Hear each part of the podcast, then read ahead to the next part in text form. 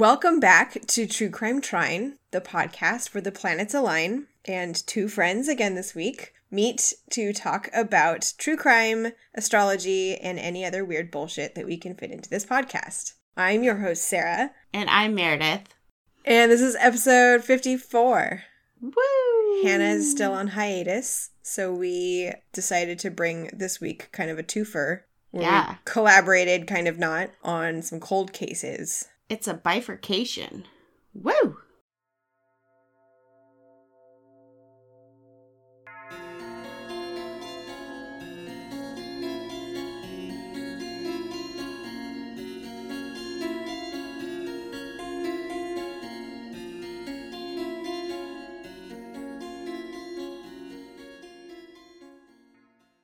Is there any housekeeping? Uh yes, we do have a little bit of housekeeping. So I've just been playing around with our analytics cuz like I check locations, but I actually figured out that you can like go in and check a little bit more in detail. So I will have some statistics in some upcoming episode because it's kind of fun to look at who's listening to which episodes. Oh, cool.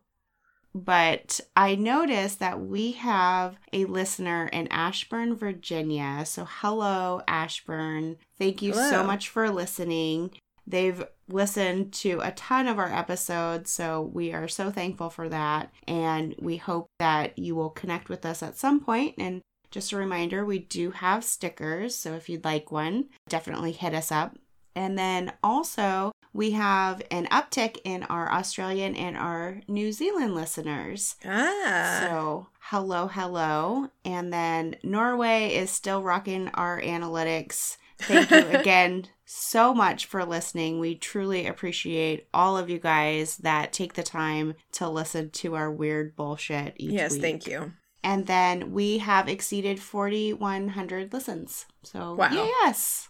What was our? We had like some sort of benchmark or like goal to reach. I think we were trying to match PAO's listener or listens within a year, but I don't think we. I mean, because they've been on for almost three years. Yeah, that's a lot to catch up on. Yeah, but we're pretty close. I think we might like hit the mark or surpass the mark maybe in another six months. okay, not bad. It just goes to show that sometimes plans maybe should be made. Yeah, not always optional. Not when you've got a Capricorn in your midst. I know. It does give her a chance for, you know, some relaxation. Agents of chaos. Yeah. That's good. But like we said, we've got the two for for you tonight. Do you want to go first, Sarah, or do you want me to hit this? I think your story is going to be a cooler one to start on, and then I'll just fill up the rest of the time with what I've got. Okay, sounds Okay. good. Tonight, I have for you the mysterious disappearance of Dorothy Forstein. Ooh. Wait, no, I don't know that name. I'm just like, ooh. But it is mysterious. This story, sadly, is painfully cold. Mm. Dorothy, or Dora as she was referred to, has been missing for 72 years, 5 months, and 28 days. Oh, that's, oh my gosh. Yeah. Generations. So we're going to head to Pennsylvania, and for the most part, we will be in Philadelphia. Dorothy, or Dora Forstein, her maiden name was Cooper, was born in 1909. And I really tried to do some super sleuthing here, especially with like genealogy websites. But Dorothy Cooper is a pretty common name, evidently, especially in 1909 and specifically in the state of Pennsylvania. Oh, I'm not going to guess, but there was like maybe 15 options. And I was like, that's just too many oh, wow. To bring. So we're just going to go with 1909 is when Dora was born. Because of that, I don't have a lot of information about her childhood other than in high school, which was between like 1923 1927 that she met a boy named Jules Forstein. And oddly, I was able to find out quite a bit more through Jules's genealogy research. But evidently, Jules and Dora were high school sweethearts, but they Yeah. ended up breaking up.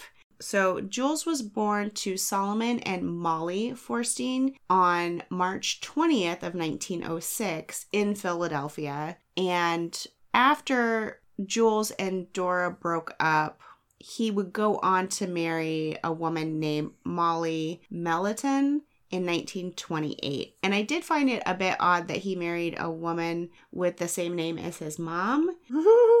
They were spelled the same as well. And Molly, evidently back then, is spelled M O L L Y E, Y-E. Mollye. which I thought was pretty interesting. But Hmm.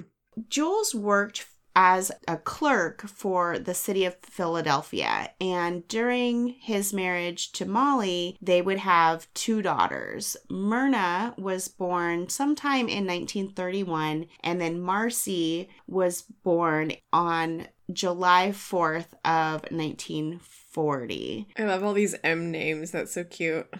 There was one article that referred to Marcy as Nancy, but like Oh. 98% referred to her as Marcy, so we're going to go Marcy on this. And sadly, Molly passed away during childbirth with Marcy. Oh. So now Jules is widowed and he's got a nine year old daughter, Myrna, and, and, a then newborn.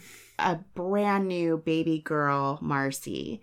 And I can't even fathom how difficult this would have been, especially during that time, Yeah. you know, to be a widower with these two young children. However, it would not be very long before Jules and Dora would actually reconnect. And Dora was described as this happy and outgoing woman who was completely devoted to Jules's two young daughters. Oh. She was ecstatic to be a mom. So that's pretty cool. And with none of the pain and risk of childbirth. yeah, there's some side effects to childbirth.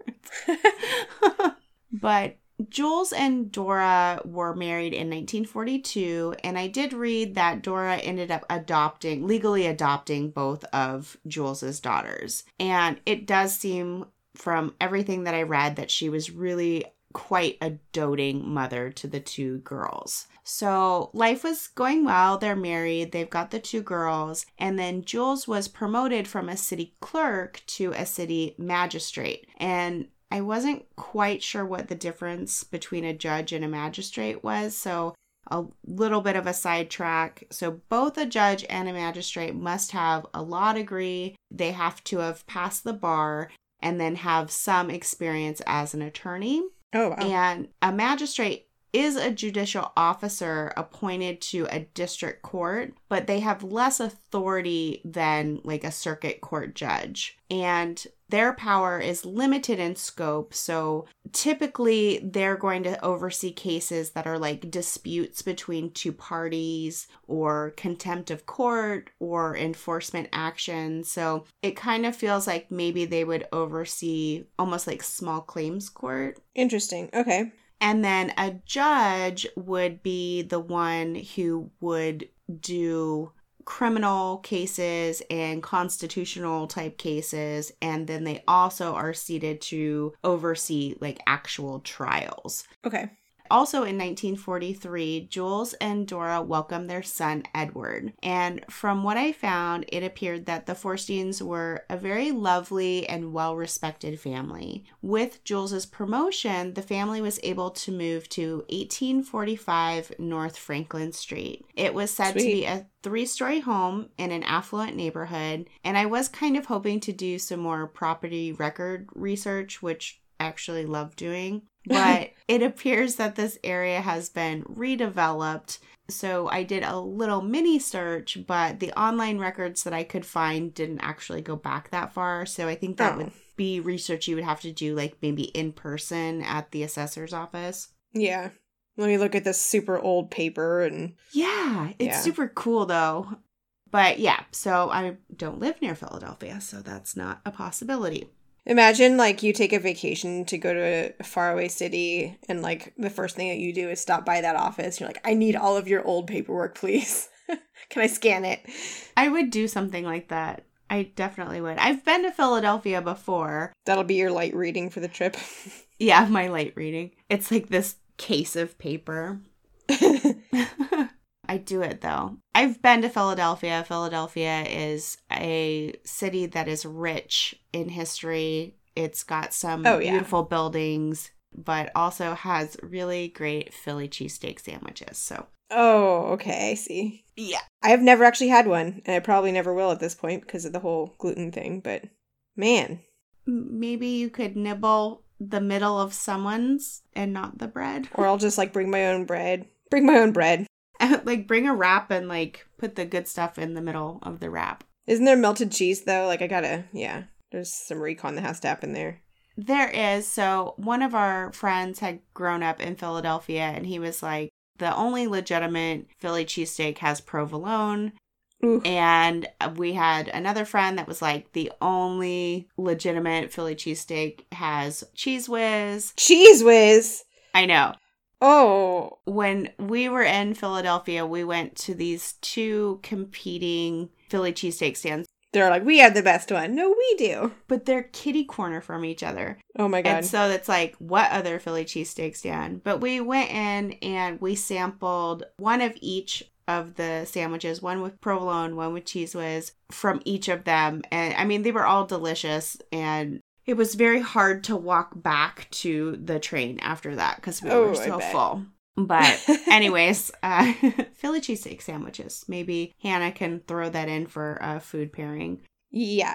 So, a little bit more about Dora. She was a very pretty woman. She was about five foot two, about 125 pounds. She had strawberry blonde hair and blue eyes. She was very friendly, very chatty, very outgoing. And sadly, this would change drastically on Thursday, January 25th of 1945. Jules is at work and Dora had dropped the children off. Myrna was 14, Marcy was 5 and Edward was 2 with a neighbor so she could go into town and do a little bit of shopping. Friends and people from around the neighborhood would recall that Dora was her normal, chatty, friendly self and she was laughing and smiling as she made her way through town making her purchases. It was evening by the time she got home, and since it was January, it was dark outside. Yeah.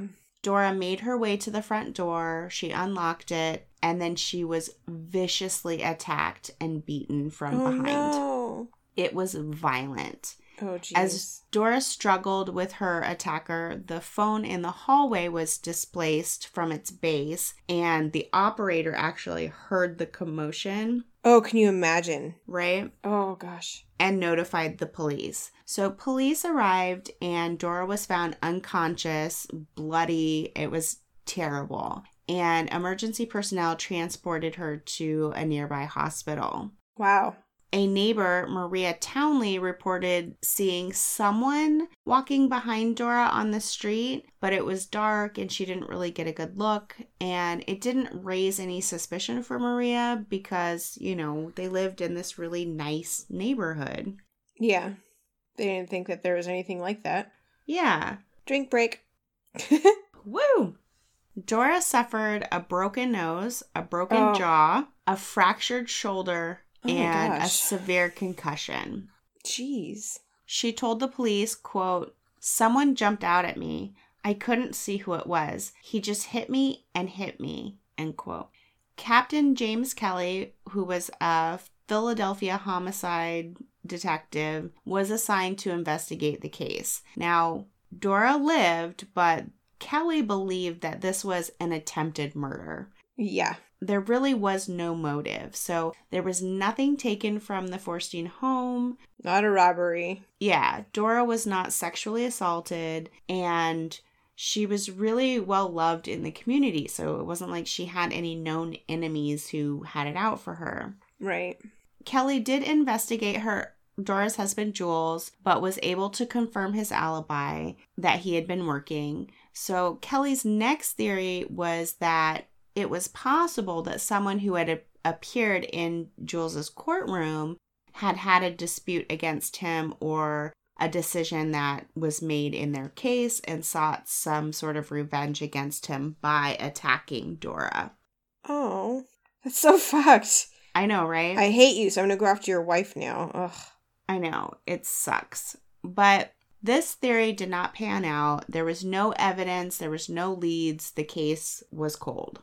Okay. Life after the attack proved to be quite challenging. Not surprisingly, Dora was no longer that bubbly and friendly and outgoing person. She was more of a recluse. She no longer went out after dark, I don't fucking blame her. right?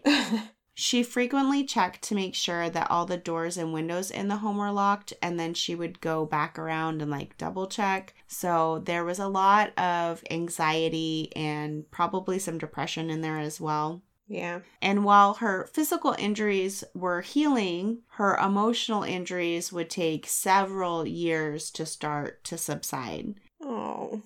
Eventually, Dora would become more relaxed and she would start to leave the house again, but she was just never quite that same, like, super outgoing, friendly, fun person that she Yeah. was before. She lost her bubbly personality. So, four years, eight months, and 23 days later, Dora Forstein vanished from 1845 North Franklin in the Oh middle of the night. Just walked out. No, Oh? But vanished. Vanished. hmm Was there signs of a struggle? We'll get there. okay. On Tuesday, October 18th of 1949, Dora was home with the two youngest children. Marcy was 9 and Edward was 6 or right around this age group. I don't have their birthdays. I just have kind of the year they were born. Right. And then the oldest daughter, Myrna, she was like 17, 18 at the time. Yeah, because she was nine months or nine years older than the baby. Yeah. Yeah. And so she was actually out with friends and then she was going to stay the night at a friend's house. And then Jules was working and then afterwards he had to go to the like this banquet for work. Oh no, they have to feed me. I know, right? so Jules phoned Dora at home before the banquet, just kind of like checking in. Hey, I'm leaving work, but I'm heading over to this function. And the final words Dora said to Jules were, Be sure to miss me, oh. which is so, so sweet and so, so sad. At around 9 p.m., Dora called a friend to confirm their shopping date for the following day. Mm-hmm. And then Jules returned home about 11:30 p.m. He found his two young children crying, huddled together in an upstairs bedroom. Oh no. The children sobbed, "Mommy is gone." Oh my goodness. But like she wouldn't have just left them there then on her own accord. I mean, you wouldn't think so, but so Jules was stunned, but he was not quite alarmed yet. He kind of assumed that Dora maybe had run over to the next door neighbors real quick Mhm. And so he kind of looked through the house, but nothing seemed out of place. Dora's purse and keys were still in the house, and he had himself unlocked the front door when he arrived, and there were no other doors or windows that were open. so it had still been locked. Exactly. Ooh. Nothing besides Dora was missing. Okay. So when I was five, I'm already laughing. we lived in this like split level house and each level had like a full kitchen bathroom right mm-hmm. and my mom rented the whole house but we lived in the bottom part and then she rented out the top half to kind of help with the rent right Yeah. so I'm five. I'm like in the living room. I'm playing, and my mom, it was just me and my mom who were home, and my dad and my brother were gone. And my mom says to me, she's like, sit tight. I just, I got to run upstairs to go get rent, and I'm just going to be a few minutes. So just keep playing. And I'm, Be right back. it's in the same house, but you had to like walk outside and then around to the front. To be able to get back up again. Yeah. Essentially we're in the same house. So she's not like leaving me by myself. Mm-hmm. However, when you are five, any amount of time can seem like an eternity. Time doesn't matter. Yeah. It's like you might as well be alone for a year. hmm kind of like how pets act. They like they've never seen you in, weeks Where the fuck the have you store. been? Yeah. So I'm like playing with my stuff, and then it like dawns on me like, I'm alone. mom's not here. Mm-hmm. I like went outside and I walked around to the front and I don't see my mom anywhere. So like I'm panicked. I'm like, "Oh my god, she's gone," right? Yeah. So I beat feet back down into the house and I'm crying. I'm super scared. I think something terrible has happened to my mom. So oh. what's a kid to do? Call 911. I did. oh no. Oh no. So I called 911 to report my mom missing. Oh, And- no. Naturally, the dispatcher was super concerned, Right? Because you're like five home alone. especially when I told her that it may have been an hour or two since I had seen my mom. No. Uh huh. And so she did her best to like calm me down. And I'm pretty sure I said something along the lines of like, I'm sure someone must have taken her. I think my mom's been kidnapped. Oh my gosh. No. I can't imagine like what the dispatcher's thinking, right? You know. And so Oh. like I'm I'm 5 and this is kind of a little bit of karma for my parents because they never filtered what like we watched growing up so we oh, could Oh, yeah. watch whatever movies they were watching or whatever shows they were watching. So That's where you got that idea that she was kidnapped from. Right. So by the time I'm five, I've already seen like The Godfather. I've already seen The Shining. I've Oh already goodness. seen like Gremlins. So I have this very active imagination. And, you know, I'm a Gemini, so I'm super chatty and I have been my whole life.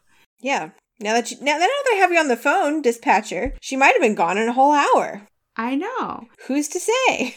So I'm talking to the dispatcher, and my mom walks in and she's like, Who are you on the phone with? Who are you talking to? Oh no. And my mom was mortified. And so she explained to the dispatcher that literally she had been gone like five minutes and it was in the same house, essentially, right? She just Uh-huh. ran upstairs to collect the rent. And thankfully for my mom, she's an Aries, so she's very, you know, firm Yeah. in how she communicates. So the police and CPS were not called or notified. She was like, absolutely not. Right. So it's something that we can laugh about now, but you know, the point is is that time is very irrelevant to children, especially when they're young. Oh my god, yeah. And then also, kids really have very very vivid imaginations. Truly. And this kind of plays into the next part of the story. So Jules started to call around the neighborhood, but no one had seen Dora. So he's like getting really, really worried. And after about an hour, Dora still has not like come home. So he's like freaking out now. Hmm. And he didn't know what else to do. So he called Captain Kelly, that detective who had worked on Dora's assault case four years earlier. Oh yeah. So clearly, this is super suspicious. So Kelly had asked some of his officers to start inquiring about Dora at the local hospitals and morgues and even hotels in the greater Philadelphia area. And other officers were tasked with doing like a door to door canvas, but no one had seen or heard anything abnormal that evening. So then Kelly and a few other officers went to the Forstein home to investigate. And Kelly had talked to Jules, and then Kelly was like, I want to talk to Marcy. So Marcy's nine. So a little bit older than five, but still, But still a child. yes, very young. Maybe a little bit more articulate and can recognize certain times of days and stuff. Sure. So Kelly interviews Marcy, and what she says is so bizarre and just bone chilling. Oh. So Marcy said that about 15 minutes before her dad got home, which again, this is time is relative in this, yeah. right? Yeah. Who knows how long that time span was, but in her account, it was about 15 minutes before her dad came home. She heard a noise and she woke up. And to her, it sounded like someone was coming home. So I think maybe she thought like it was her dad coming home, right? Sure. That seems reasonable. So she's curious and she's ready to investigate. So she peeks out her door and peers down the hall to her parents' room. She sees an unfamiliar man Oh, standing next to her mom, no. who is lying face down on the floor. No. Mm-hmm. Marcy moves a little bit closer, and because she's this brave little girl, she says, What are you doing? And the man calmly replies, quote, Go back to sleep, little one. Your mother is all right. Oh my quote. gosh. And then he pats her on the head, No. like she's Susie Lou Who in The Grinch, right? Oh my gosh. Go back to bed, right? Go back to sleep. Don't worry about it. And then this strange man picks up Dora's lifeless body, No. hucks it over his shoulder, and carries her down the stairs. No. And then Marcy sees him walk out the front door, and then she hears the lock click. So he locked the door, Oh. okay? Okay. And then that's it. They're just gone. Oh Right? Jesus. Yeah. How did he get a key? Yeah, we're assuming he has a key. But Okay. Marcy's like totally freaked out. Yes. What the fuck just happened? And so she goes and she wakes up her little brother Edward. They're freaking out, right? Because they're now home all by themselves. There was an intruder Mommy's in their gone. home and mommy is gone. Oh my goodness. It's just crazy shit. So, Captain Kelly, he's interviewing Marcy. So, Marcy says, No, I've never seen this man before. I don't know who he is. And Kelly asked about, like, you know, well, what did he look like? And so, what she came up with was that he was white, maybe 40. And again, like, kids' determination of age is also something. Oh that- yeah. Like you could be 15, 20 and they're like, what are you, 30 or 40? Yeah. You're a 100 years old. Yeah. If you've got any wrinkles whatsoever, they're like, ancient. You're the ancient one. Seriously. Rude. So, what else she noticed about this man was that he had a brown jacket and then a peaked hat. I had to look up what a peaked hat is. I wasn't sure. Is that like the ones that have like a pinch in the, like how like a fedora does? No? Okay. No, so this is like a military style hat. It's also, I think, referred to as a saucer hat. So if you Mm. envision like a military man or woman in their their full on like dress uniform, Yeah. and that hat that's got the bill, and then it's like it's peaked, and then it's like oh, Peaky. Blinders. Yeah, Okay. Okay. Yeah.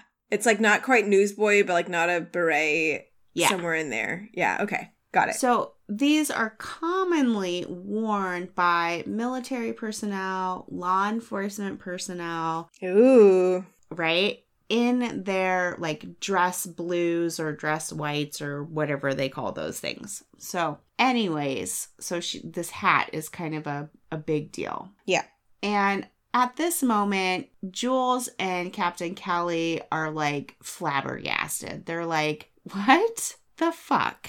Is this like actually true? Or is this like Marcy just making up a fucking story because her mom left or because, Because something else nine. happened? So she Yeah. can't be believable. They're like asking themselves, like, do we really believe that like this mysterious man just walked out of their home with Dora slung over his shoulder, And no one else in the neighborhood saw. right? Marcy said that she was wearing her bright red silk pajamas. So, like, not only is this like she's wearing these like bright red pajamas, but like she's hung over the shoulder of this dude and Yeah. he's just walking down the street with her, or like, Mm-mm. What the fuck, right? Yeah, no.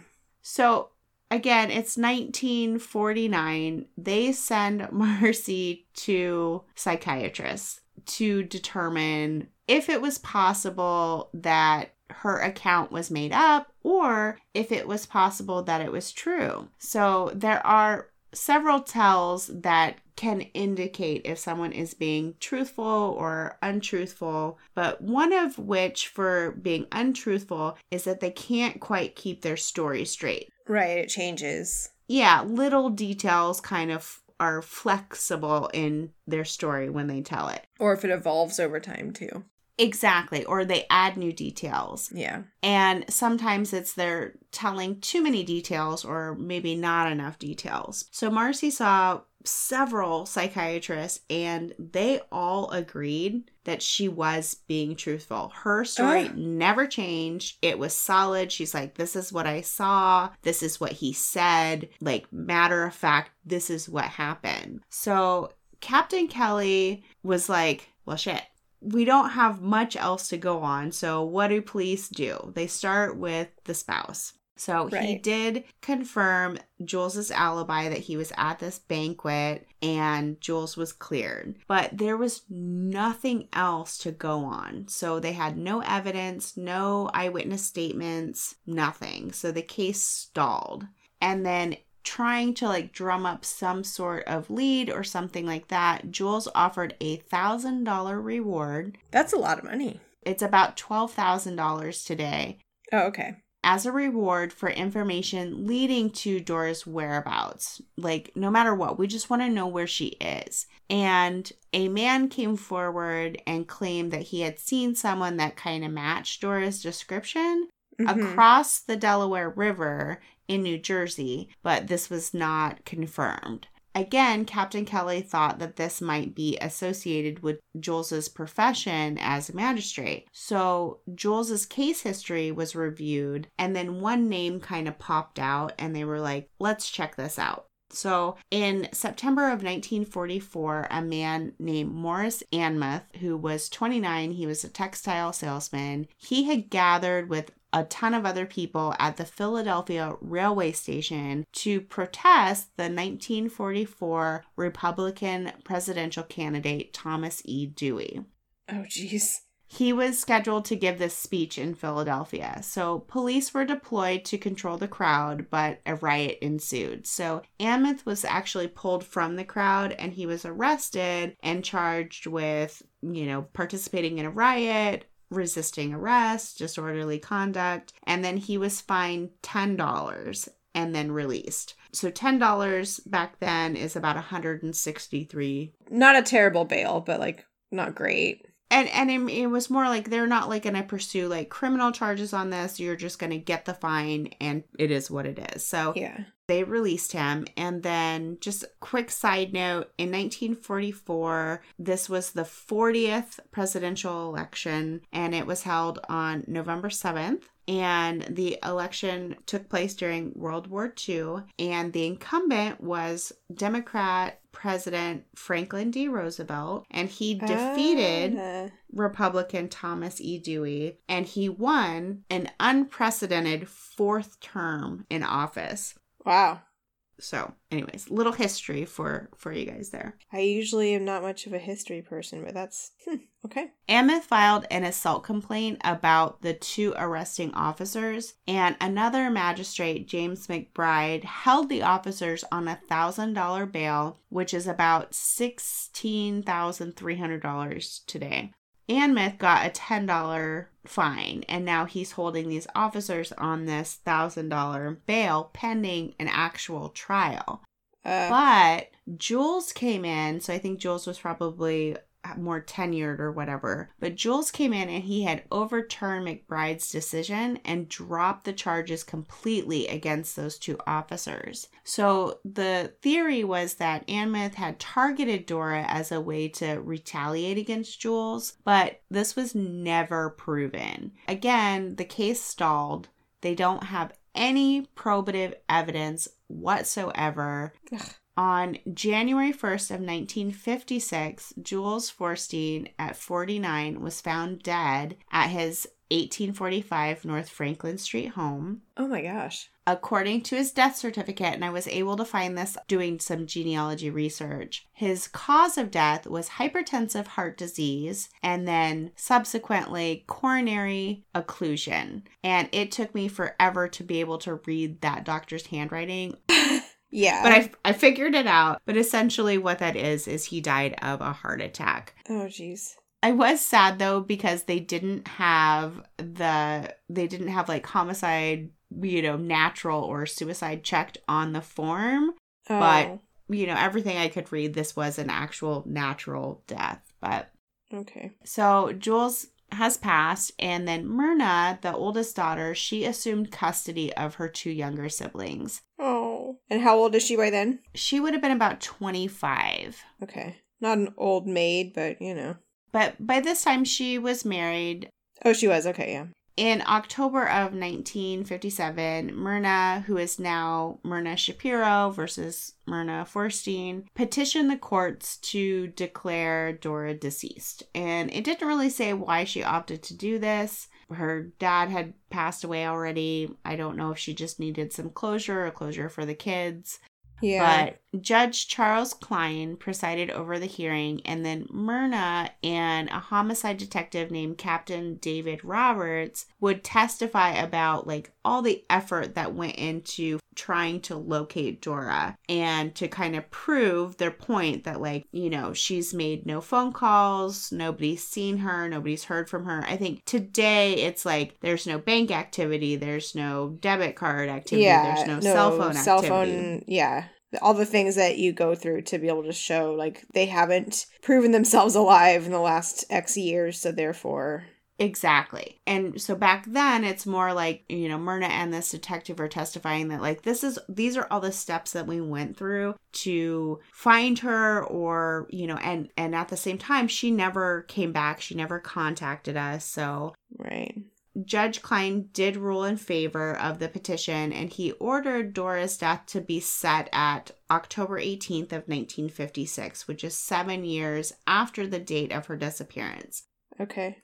And so Myrna had filed this almost a year later, but he like backdated her death. And so from what I could read, like seven years is kind of the rule of thumb for most areas, but some are upwards of 10. Oh wow. Yeah, so if somebody goes missing and you want, you know, you need to get a death certificate for them, then you would have to wait the seven years. And I think we talked about this in the Connie Quedance case, where Connie had filed, you know, several years later to be able to get the death certificate to collect insurance. But there was no mention of insurance or anything like that. So my assumption is that this was just kind of closure for the kids. Right. So that is the mysterious disappearance of Dora Forstein, and there are so many theories about what happened. Oh my gosh, I bet. I'm just going to go through just a couple of them. Number one was Jules did it. Hands down, he did it. He's connected to law enforcement. He's a part of the judicial system. Like, he did it and they helped him cover it up. Oh. Well, then how would she have recognized, like, a man I didn't know in a strange peaked hat? Mm hmm. How, yeah. that's where that theory kind of loses a little luster. But the second one was that Jules hired a hitman, potentially like a police officer with the Mm. peaked hat, right, to murder Dora. And then when the first attempt was not successful, he was like, hold on a few years and then we'll try this again. Oh. Oh, shit. Right? Ooh, I don't like that at all. No.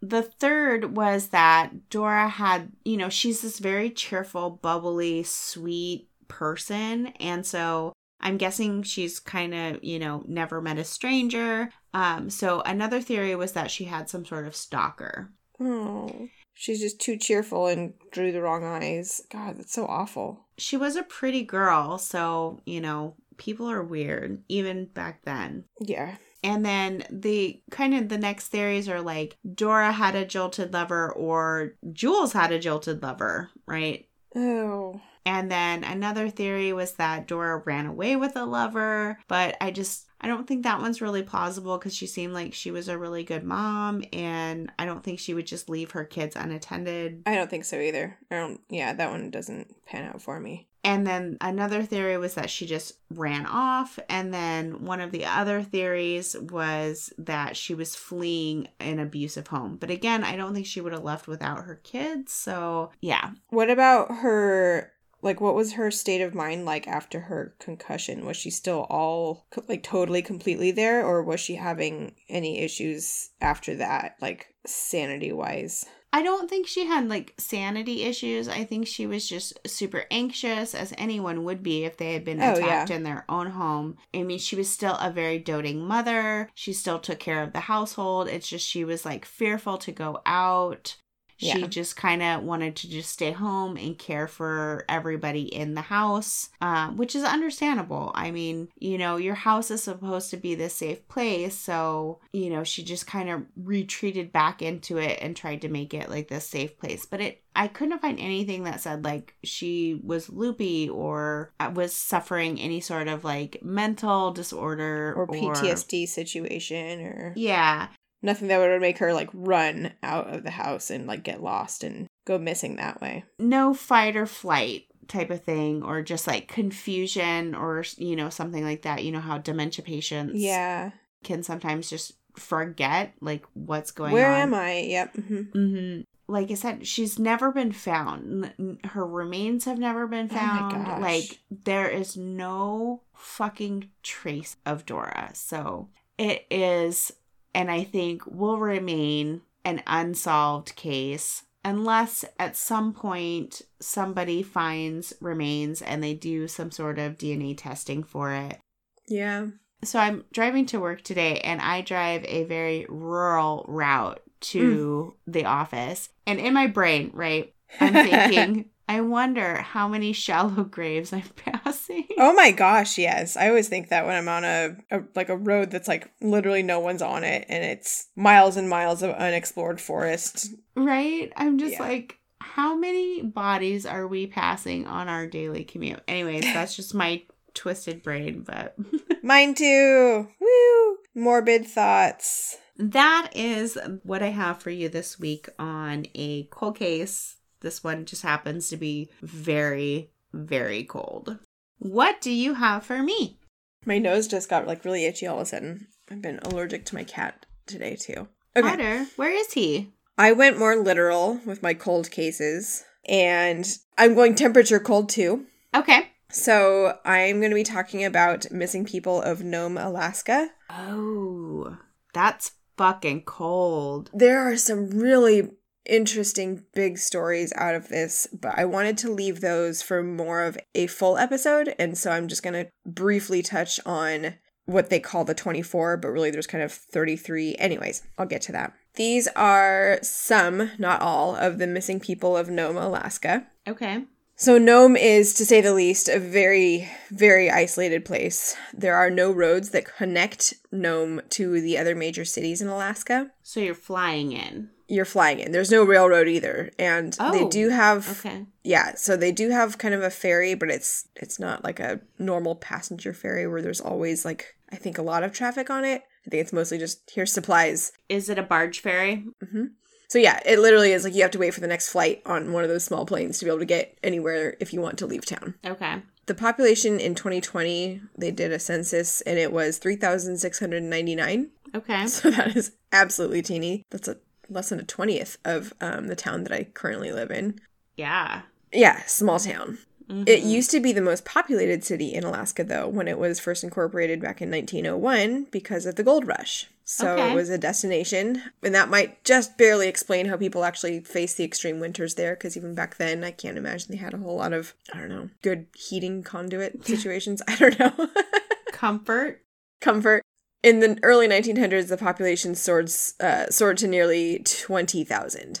The gold rush, yeah. Yeah. So another thing that Nome is linked to that I always associate with is the Balto story, but really the Iditarod. Yay! So this is the dog sled race that carries on the tradition of that brave relay team of dog sled teams basically running this serum up to Nome to be able to treat diphtheria. Okay. So this is a bacterium that infected it caused an epidemic. In 1925 this massive blizzard had rolled through and really just grounded all of the planes that would have been able to deliver the serum to the town um, Okay. which was being ravaged by that infection. And so with winter only going to be getting worse they were like all right here we go.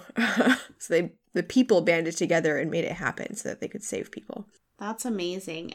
Our dog Roxy that passed away in 2020, oh. she was a Malamute mix, and so oh my gosh the first time like we got like a big snow, we noticed that she would like dive into the snow and then Yeah. like tunnel. Yeah. And so I was looking it up and I thought it was pretty interesting that so like the difference between huskies and malamutes because they're both sledding dogs, right? Yep. But you will typically see a Malamute as the lead dog because they are a little bit heavier and a little bit broader shouldered. They're like a snowplow. Yeah, essentially, yeah. So what they do is they cut the crust, is what they called it. Oh. And ah. so they basically cut down and then create this path for the huskies who are kind of like the glide dogs. I mean, every now and again you'll see a husky at the top of the pack, but more Yeah. often than not you'll see a Malamute. But I just found that pretty fascinating on how they did I that. didn't know that. I just knew Malamutes were usually like bigger and beefier. Mhm. And they're a little bit more mellow than Huskies. Not mine.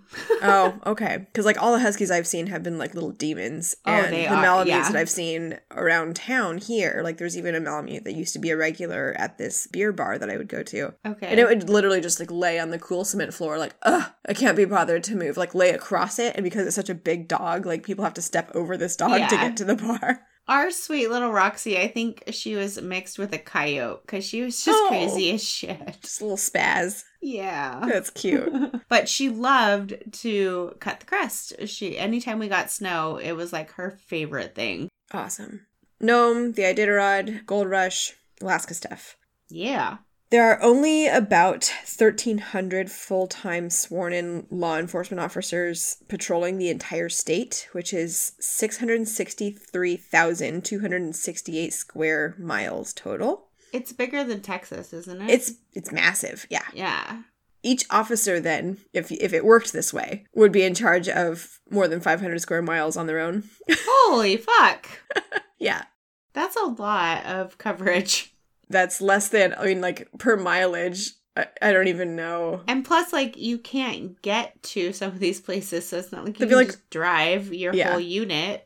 Yep. Crazy pants. not great. So, all of this adds up to essentially a rugged, crazy wilderness that, again, the majority of it goes through an intense seasonal change in the wintertime. And in Alaska total, more than 60,000 people have gone missing since 1988. What? 60,000? So, by the population, that's like one in every 250 people that go missing. oh my god. And out of the less than 4,000 people that are in Nome, 33 have gone missing since 1988. 19, sorry, yeah, 1988. Damn. That's only how many years? 33 4 34. yeah so like a person a year on average Damn. with some years being worse than others and that's only the reported ones Yeah, that's scary. hmm I was watching this one documentary about Alaska and they were talking about how like a lot of missing persons aren't technically missing. They just like are like fuck this, I can't do this anymore and they just leave.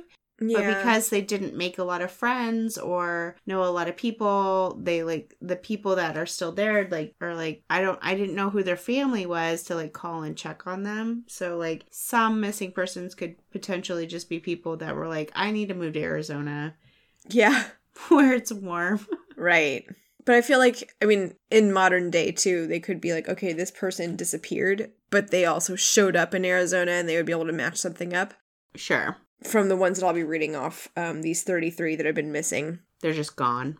they are gone and some of them are like kind of obvious and some of them are very confusing Okay. So the way that I kind of thought about this, and it's it's a little bit backwards, but and I really really want to tell this story, but I don't have time to tonight, really. But you might have heard a story of this young indigenous woman named Sonya Ivanoff or Ivanoff. She was reported missing after her roommate, also another young indigenous woman, she noticed that she hadn't come home after they'd gone out for drinks a couple nights before. So they'd gone out for drinks on August 10th, 2003. Sonya hadn't been feeling well and decided that she was just going to leave early, but didn't want her roommate to stop festivities just because of her. So she walked home alone and she ended up not coming home. So when the roommate got home and thought maybe I don't know, maybe she met someone and she'll just touch base because it's 2003, so really they haven't they don't have maybe they don't have cell phones or if they do There's they not communication Wanna, they don't want to burn minutes. Yeah, I don't know. Yeah, Yeah. precisely. It's it's Alaska. They might not even have communication towers.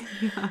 I don't want to go into a ton, a ton of detail. It's horrible and tragic and infuriating given the mistreatment of the indigenous people by police officers. Yeah. I say plural, but really it's one of them, this Owens guy. And I'd rather I'd really rather save it for a full episode to give it the attention that it deserves. No, that's cool. But the one thing that I wanted to emphasize that in in this small town of Nome with a small police force, you might think that the statistics don't include the probability of there being a monster there, and there certainly was. Okay. And so we I mean even with that we don't know what other atrocities that this that this particular murderer committed in the early 2000s, much less if there are others because this place seems to kind of draw the crazies. Okay. I mean, Alaska is known for Robert Hansen. Yeah. Yeah. So, um, yeah, I can just dive right in. There's a ton of names and not a whole lot of backstory to any of them. And Okay. I could dig and maybe find an extra sentence or two, but nothing, not a whole lot is out there. So, No, bullet point it. It's good. yeah. I mean, 33 people. I mean, that's that's a lot of people. Yeah. All right. So Mitchell Joseph Teven routinely sent letters to his family from Nome, Alaska, after he had moved there in 1965. And these letters stopped sometime around 1973. His family members stopped getting any messages from him, and no one has heard from him since. Okay.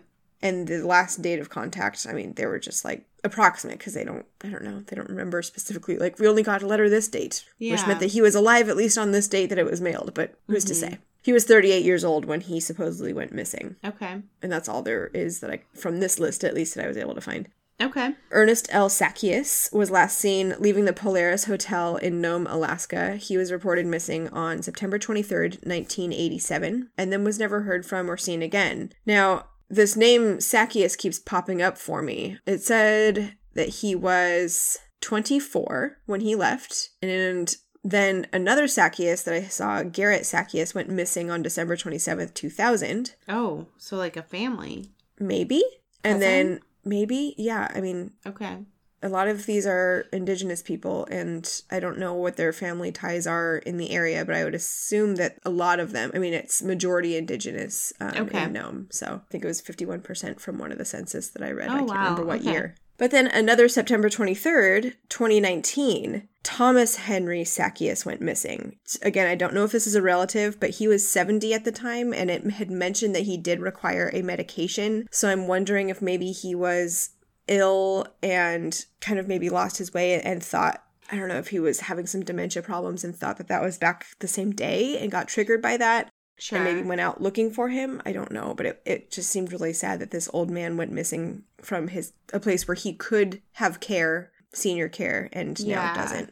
Well, and two, and with dementia, I mean, we don't know obviously if he had it or not, but like it's brutal. So, Yeah. I mean, he could just have been confused, and because of the inclement weather that they have in Alaska, maybe, Yeah, I mean that was a late September, yeah. so maybe it's turning fall, starting to get cold out. Certainly could probably be cold enough that night yeah, to, to do overnight. something. Yeah. There are others that go missing, you know, during boating trips or on a snow machine that, you know, breaks through the ice and then they go under and they can't be found. Those kinds of Mhm. people have gone missing. So there's Jerome Trigg that was on a snow machine that broke through the sea ice February 21st, 1988. Robert Driscoll Jr. was last seen um in August during a boating trip and his body wasn't able to be found. Okay. Then there's some weird ones. So recently, this woman named Florence, she was 33. She preferred to go by Flo. Yeah. She sounded like she was a ton of fun. If your name is Flo, I would assume that you were fun. I mean, she seemed like she was, she had it together. She was figuring things out. She had been struggling with alcoholism, but was in, AA. yeah, I mean, she was, she was working with it and getting better. And just a few days after her 33rd birthday, so maybe she had actually gone camping for her 33rd birthday, Okay. the middle of the afternoon, around 4 p.m., which in August, it was August 31st, 2020. oh, so yeah, super recently. recent. Yeah. She walks out of her tent, and I guess they're like whoever had seen her there was just kind of like, okay. And then the place that she was camping wasn't even that far from town. It was on a beach near town, Okay. not out in the middle of any of nowhere kind of kind of deal. She left her shoes and jacket behind next to the tent and then just vanished. In thin air. Yeah. So no one's seen her since. And the, the weird thing is that she only had, there's only really a couple of possible roads that she could have taken from where she was to be able to walk away. Sure. And both of them, one of them leads towards the airport um, because it's along the coastline there, and the airport has security cameras. Okay. It's 2020. And there was nothing. there's nothing there and then the other one is south and there's there's actually like a, i think a police station that has a security camera out front and there was nothing there Okay. and there's really only one other like one or two other roads that lead into the nowhere land inland from nome that's on the coast Okay. so and she would have had to walk through town to get to those roads that lead out of town Yeah, so they would have seen her somehow. someone would have seen her and it's such a tiny town everybody knows everybody right Yeah, you can't not know your neighbors. So no one saw her leave. They saw her leave the tent and then poof, she's like gone. They can't find footprints, they can't find anything. So this is the part where people are like, maybe there's some foul play here. Because, like, why would she leave behind her shoes and jacket? Maybe she went for a walk on the beach and now she's just gone.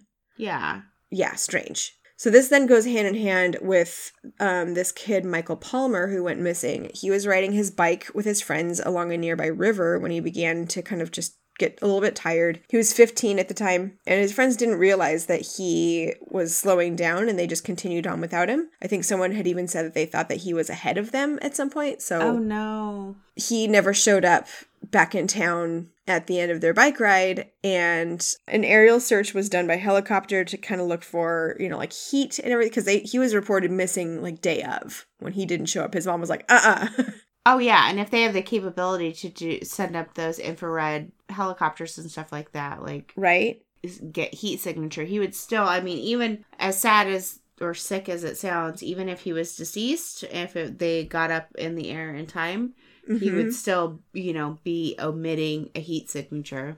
right and i mean this is this is june 4th in 1999 and i mean it's it's summer it's not like he could succumb to the elements it's nice and warm out Well, the average temperature in June in Nome is 51 degrees. Oh, really? Because I thought they had said it was like 65 that day. It was It actually was a like heat obscenely wave. warm. It was warm. It was a which was a lovely day for a bike ride, I guess. I just I have the average temperatures per month up, and June is it, it's not warm, folks. It's not It's not warm in warm. Nome. No, nope. Anywho, yes, he went missing. They did end up finding again a pair of his shoes by the side of a river that they were riding by. What? So, like, why would he just take off his shoes and what, go for a dip in that cold weather? Uh No, no. that doesn't make any sense. That's bizarre. Yeah. So that one didn't make sense either. And then there's a couple of others here that were noteworthy. Joseph Balderas went missing, age 36. He's an experienced outdoorsman, and he went to go fishing over the weekend on June 26th, 2016. And so he took his truck out for a long weekend of fishing and never came back. So when he didn't show up for work, he was reported like, hey, where's, has anyone seen Joe around? And no one had. So then he was reported missing. They found his truck. Okay. But there was no sign of foul play, no animal interaction, no footprints or anything around. The truck didn't look like any like it had hit anything. It was just pulled off to the side of the road and not near a place where he could go fishing. So if he had gotten out to go walk towards a stream or lake or what have you, like to Sure. do his fishing, it doesn't make sense. I've also heard that like there's a lot of fatalities in Alaska via moose. Like if you Oh, have yeah. a collision with a moose. Right? Because they will I mean not even just a collision with a moose, they will go after you. Oh yeah. Uh bulls in rut or whatever. Yeah. Mhm. hmm scary moose. But yeah, they didn't find any tracks or indication that there was any sort of animal interaction with that site. Okay. Truck was unharmed. They even brought dogs out to search, but to you know sniff out a trail to see if maybe he had gone out on foot or if maybe he was you know pulled over by somebody and Mhm. like you know forced to walk by gunpoint or something but they didn't find a trail. The dogs were only ever circling the truck around the area. They never found any other trail that led elsewhere That just makes you think like there was another vehicle out there. yeah. And that his smell, right? Because the dogs can't track once the smell is like put into something else and then like carried Mhm. away. So. yeah Ugh. And this guy was engaged to his fiance who lived, I think, in Anchorage. And she, I mean, they were, he was going to move in with her within like a month or two. Oh, and That's so, so like had a future ahead of him wanted to wanted to move there and open up his own law firm and was an experienced outdoorsman so probably like would know what to do if he experienced a moose out there because he would be out you know all the time doing outdoorsy stuff Sure. so it it that just didn't make sense to them. Um, private investigators were looking into this case and concluded that there was likely criminal activity at hand. And there was a state trooper, Timothy Smith, who is quoted saying, "quote I started yelling by megaphone, we need to get assets out here quickly." And then later stated because like there was no science we need more eyes on this and then later stated something out there was wrong and raised the hairs on the back of my neck just like when you get that eerie feeling Oh my god, I hate that when it just like tingles down your spine and you're just like the fuck. and in the middle off. of nowhere when he's supposed to be doing fishing. hell to the no. All right, there are others people who have gone missing on snow machines, people who have drowned while in a boat that's capsized, which I'm wondering, I mean if you're close to the Arctic Circle, there's there's critters in the ocean that want to capsize you. Yeah, biggins too. I feel like Alaska is the northern hemisphere's Australia That's such a good comparison. because it's a large landmass and people just Have you been to Alaska? I have not. I've always wanted to. Their mosquitoes are like this fucking big. Oh no, maybe I don't. Um, but if you go when it's cooler, right, it's not like, but if you go like when it's warmer, like you will see these fucking mosquitoes and you're like, that could suck like a pint of blood. It's not a crane fly? no, it's Oh. not a crane fly. It's a fucking mosquito. It's terrible. All right. We get we get crane flies here that look like mosquitoes, but they're incapable of eating. no, they're just doing their jobs, being crane flies.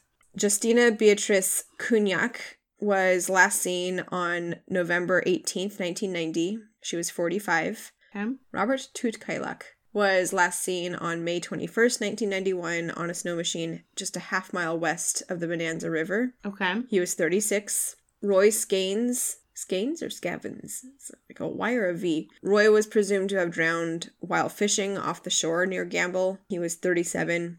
Okay. Kevin David Murray was last seen on Nome's Jetty, but disappeared shortly thereafter. Um, and so Nome's Jetty is kind of, it looks like it's, you, you can't get off the jetty and not be right on the beach in town. Okay.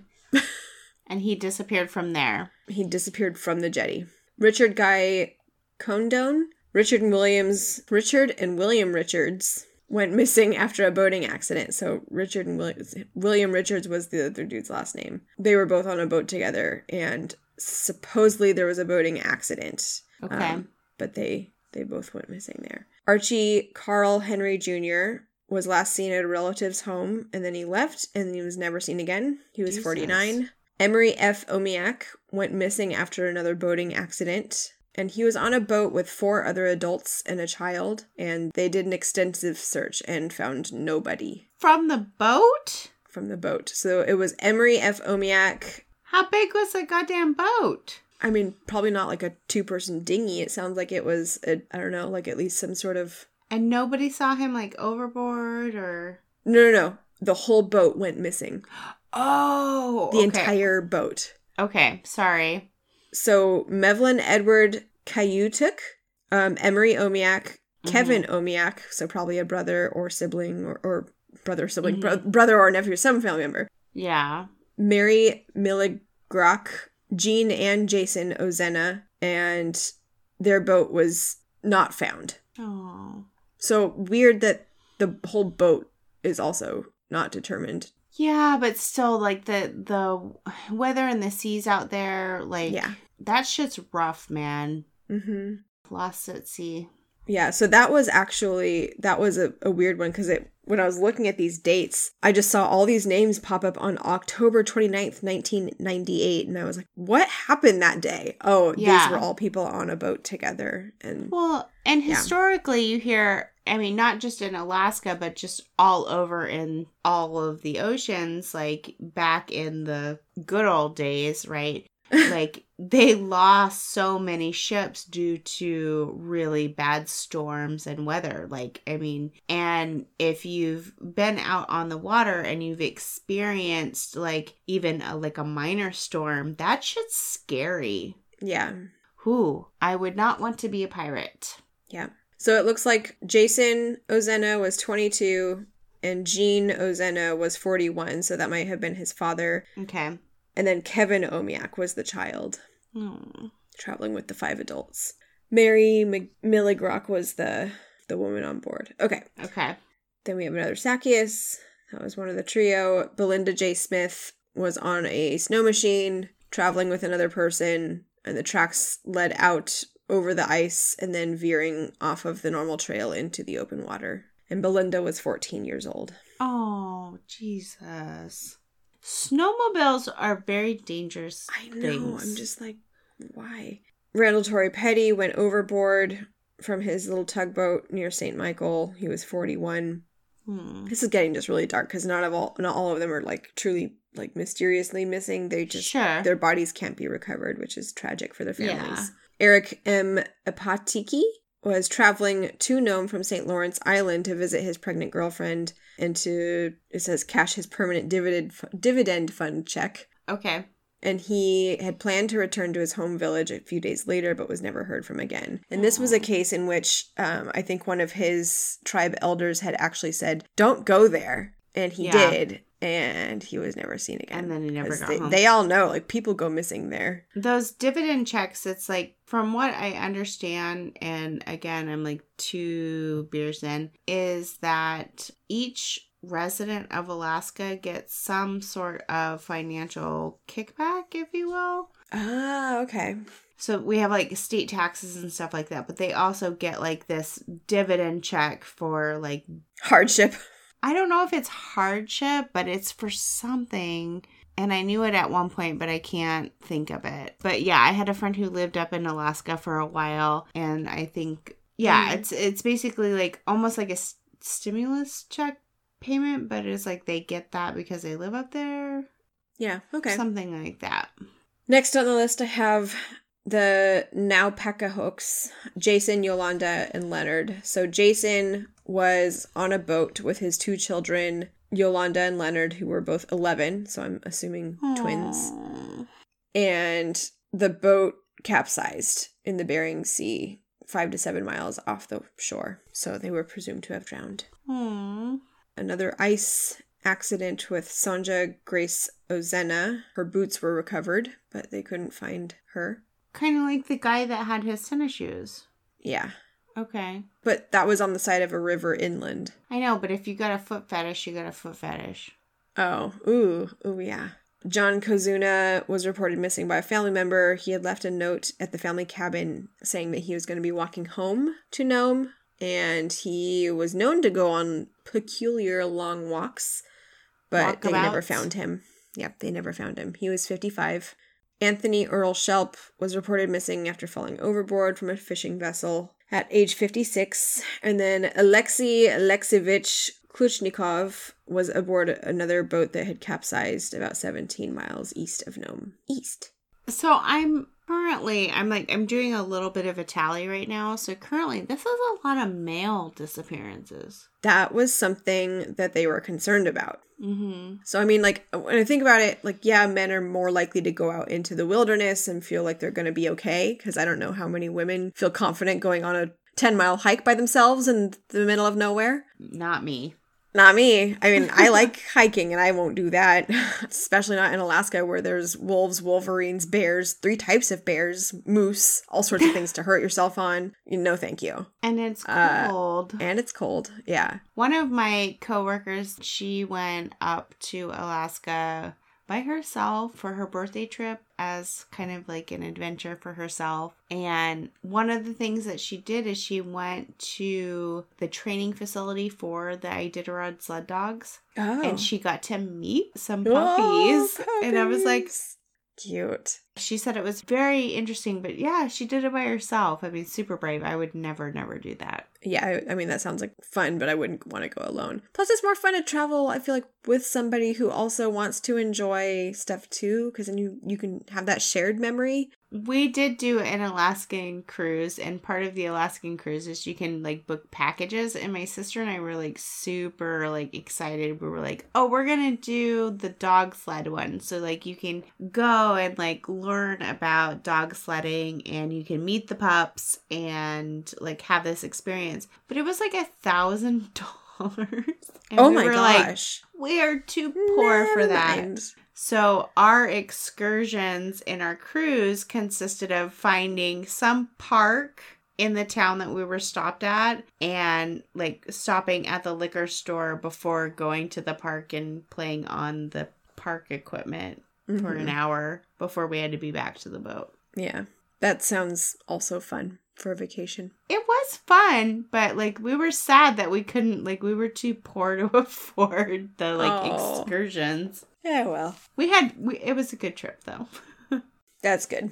Okay, so the FBI's BAU Behavioral Analysis Unit was actually called in. They were looking into possible links between the victims because people were saying, like, there's something wrong here. Something's There going should on. not be this many people going missing. yeah. And with like such a weird incidents too where it's like they don't they don't have tracks that lead to nowhere. It's literally they, there's no sign of like where they could have possibly gone. So it seems Yeah. like foul play. The bau comes in and tries to look for links between victims but really all it is is that they're alone on the outskirts of town at like apparently the wrong time. That is usually in warm weather warm warm weather with quotation marks around it a lot of them are like during summer and fall Okay. for the ones that actually go missing, missing, and not falling through the ice or capsizing boats kind of situation. So, Yeah. Well, it's super important for people to have a buddy system. yes, let someone know where you're going if you're going out into the wilderness Mm-hmm. Yeah, for sure. and carry one of those GPS trackers with you. Mm-hmm. So, U.S. Attorney Tim Burgess said, quote, a concern expressed by the community is that there's very clearly some pattern to these disappearances and that there might be a serial killer. Okay. and that was in the Anchorage Daily News. So, in this investigation, there were several things that the victims had in common. A lot of them had been regulars or frequently spotted, at least, at what they called Front Street's atmosphere. So, they had a lot of bars on Front Street, which is kind of the street that is closest to the, the coastline there. It's their like main street. Yeah. And a lot of them also had their permanent fund checks that had been cashed in and spent. So, maybe someone at that office. And then the other part that you brought up is that they're males. Yeah. So I did look up so that dividend check is based on the oil wealth of Alaska. So each resident Ah. gets a certain set amount and it varies from year to year depending. $1,114 was issued to 643,000 Alaskan residents. And that was based Wow. on the dividends that the state of Alaska had received from their oil sales. Interesting. Okay. Mhm. Then there's also this really unfortunate twist in that there was a movie after this whole disappearances thing called A Fourth Kind. And it's one of those fake documentary things where they try and make it look like here's some real events, but like the real events are also fake real events. Okay. So they make it look like it's based on a, a true story, but really the only part that's true is the missing people and not any of like the real sightings of UFOs and stuff like that. They're not doing any service to the people that are missing or actually They really trying to aren't. help them. yeah they're they're screwing it up and saying that oh it's it's aliens and i like to believe that there probably is i mean in the vast universe there's got to be other life sure i'm okay There's with that Somebody smarter than us. There's someone got to be oh, sure. Oh, fucking god. There's someone smarter than us. I'm okay with that. In the vast universe and infinite universes i'm okay with it. But to minimize the disappearances of these people by saying they were just taken by UFOs Yeah, that's is a little bit much. And and it, it really diminishes the whole idea of of what I kind of started with with the the fact that police are either overworked or they don't even know how to cover that much land mass because there's also the whole Alaskan triangle which is like the Bermuda triangle Oh yeah. which is an even bigger area than just Nome but like oh, we a should cover ton a ton of people go missing there Spooky season. Ooh, yeah, that would be fun.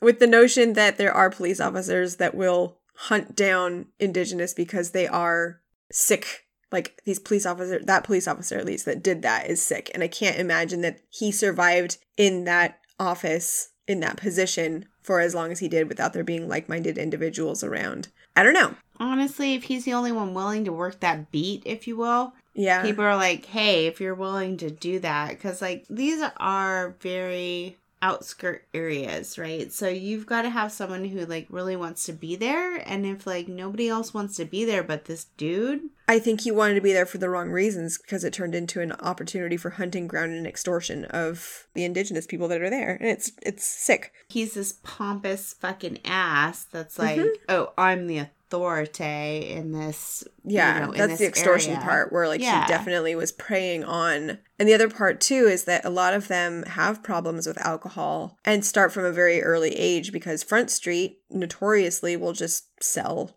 to whoever wants to buy it, if- even if you're underage or don't have a license or what have you. And yeah. I kind of want to go to Front Street. So I mean that's that's the shit show that is my Oh my god cold cold cases for now. 33 people in 34 years, though. That's insane. In a town that has less than 4,000 people. Right? And I don't know. I'm just a little bit interested, though, because a lot of the cases that you mentioned are males. Yeah. I mean, as sick as it sounds, but like females are generally the prey, if you will. yeah. Yeah. That's probably not politically correct, but on a Friday night and after two eight and a half percenters, I'm going to go with that. Yep. That is the normal victim that you see in these sorts of situations. And I was writing down some of the ages and stuff. So you've got like essentially like a 25 to a 70 year for males. Mm-hmm. And the well, majority- 15 year old too. Oh, yeah. The yeah. guy on the, the kid on his bike. But even on average, though, you've got like, I don't know, like pretty sturdy age for men. Yeah. And they're like the bulk of it is pretty interesting. So you- I wonder if it's a female serial killer Ooh. Oh my gosh. that has a foot fetish. Oh no. I don't know. There was Wouldn't she take the shoes as a trophy then? I don't know. Maybe she took something else. I don't know. Their socks. Their laces. I don't know. Oh. But then to to find these locations too. Yeah. Like it's not like they're stranded there. Like they had ways to go. I, I don't know. I didn't do astrology for my case. I'm assuming you didn't do astrology because there was so many people for yours. No, yeah, fringing on the UFO thing was enough of the weirdness for me. I do have some upcoming astrology for the week. Sweet. So this episode is going to air on Monday, April 25th. On Wednesday, April 27th, Mercury in Taurus, or your communication in Taurus, is going to be sextile, which is that 60 degree aspect, with Jupiter in Pisces. Oh. And this is going to be a day to make major life decisions Oh no. This aspect allows us to like trust our gut and make like a really sound plan for our future. The same day, right, Wednesday, Okay. April 27th, Venus in Pisces is conjunct with Neptune in Pisces. We love our Pisces. Oh. And this is a day of inspiration and imagination. Ooh. And so it's going to bring about our unconditional feelings of love. The following day is Thursday, April 28th, and Mercury in Taurus is going to be trine. Woo woo. Another trine. Right now we're kind of aligned, but we really love our trines. And it's going to be in trine with Pluto and Capricorn. And we all know who our favorite Capricorn is. So this Who? day, no. Hannah, we miss you. We do miss you, Hannah, but we hope we're living up to your Capricorn standards. We're trying, at least. This day is going to give us like some super, super stamina to make shit happen, which is very Hannah. Yeah. So on this day, on Thursday, you're gonna want to visualize what you want and like go for it. So like Okay. make shit happen. This is gonna be a very productive day. I'm putting these in my calendar. So to kind of close out this episode, I want to bring a little bit more Capricorn energy because we have been missing our Hannah so much. So, because on Thursday you kind of get that, you know, that influx of Capricorn energy to like make shit happen. So, we want you to make shit happen by connecting with us, especially like Ashburn, Virginia, and Hey. our, our friends in Australia and New Zealand, and then our friends in Norway. Please reach out. We would love to connect with you. And any of our listeners, really, we want to hear from you. We would love to send you some stickers so you can connect with us on Twitter at True Trine. Hit us up on Instagram at True Crime Trine. Facebook, we're TCT Podcast. Email us. We will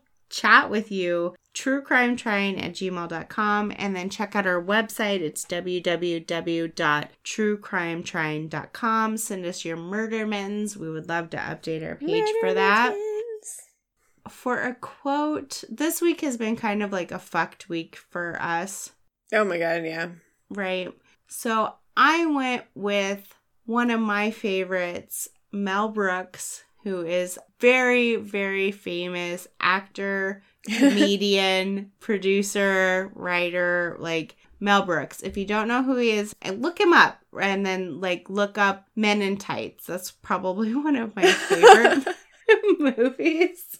Anyways, Mel Brooks says, quote, I have been accused of vulgarity. I say that's bullshit. End quote. Lovely. And that is our bifurcated episode 54. Woo! Woo!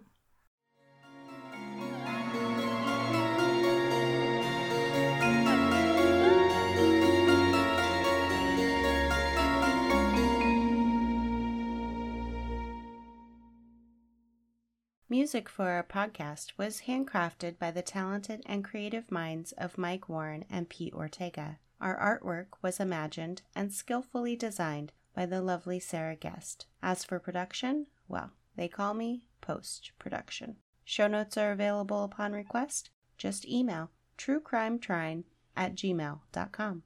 Join us again next week for another tantalizing episode.